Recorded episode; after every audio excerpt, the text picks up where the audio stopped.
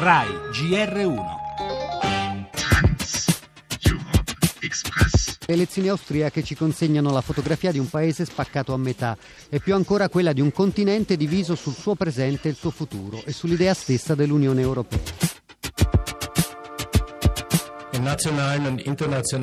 Sui media di tutto il mondo si parla molto di Austria. Siamo stati presentati come un paese diviso. Non voglio che questo continui. Naturalmente tra di noi ci sono posizioni diverse e dovremo tenerne conto.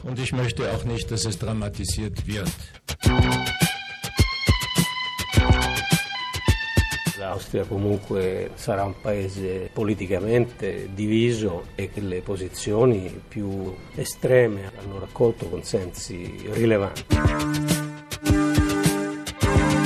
C'è un evidente spostamento verso posizioni di destra in una serie di paesi, il caso ungherese, il caso della Polonia, abbiamo un caso austriaco, indipendentemente poi dal risultato dell'elezione. France, Europe, Express. La vittoria di misura di Alexander van der Bellen, ecologista ed europeista contrario alla chiusura delle frontiere, non può mascherare la realtà di un paese, l'Austria, profondamente diviso.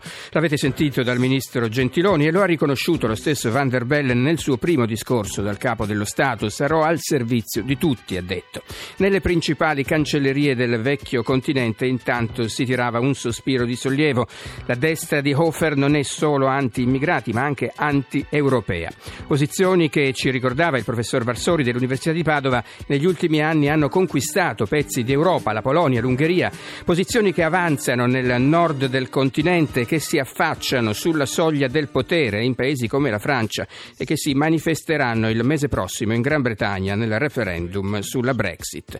Tutti segnali forti del fatto che il peso della crisi economica e la pressione migratoria non hanno trovato a Bruxelles le risposte adeguate. Le altre notizie, immigrazione, è iniziato all'alba in Grecia lo sgombero del campo profughi a Idomeni al confine con la Macedonia. Intanto al vertice umanitario di Istanbul la cancelliera Merkel avverte il premier turco Erdogan democrazia o no ai visti dell'Unione Europea. La politica, referendum costituzionale, 184 docenti universitari firmano il manifesto per il sì. Al via oggi poi l'inchiesta del GR1 sulle città dove si voterà a giugno per il rinnovo dei sindaci e si parte da Torino. L'economia, il Fondo Monetario promuove l'Italia sulle riforme ma incalza ancora troppo debole la crescita. Torneremo anche sulla questione razziale negli Stati Uniti e poi lo sport con la nazionale di calcio e il Giro d'Italia.